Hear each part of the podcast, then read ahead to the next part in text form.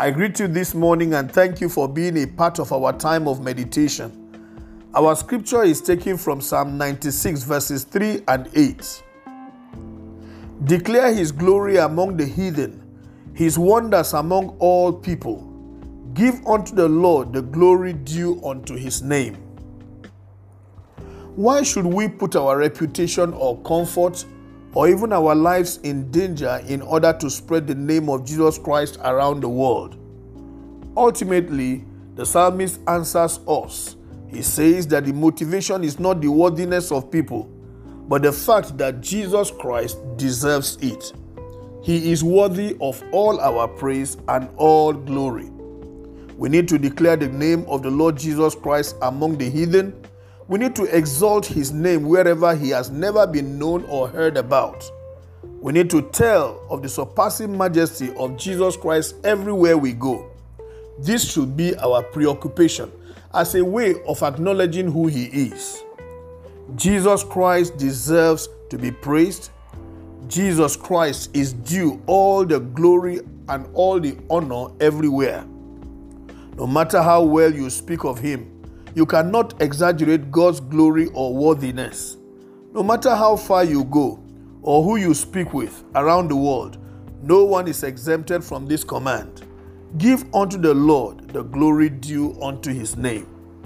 He created the earth and the heaven he breathes life into people. He sustains our existence and even came to die for us in order that our sins might be forgiven. He loves us as His own creatures who were made in His own image. This Lord, this Savior, this friend, and this King deserves to be worshipped by all creation. Make it a duty. In fact, determine in your heart today to give the glory due to His name by declaring and exalting his wonderful name everywhere you go. Is there a co worker who does not know Jesus Christ in the place you work?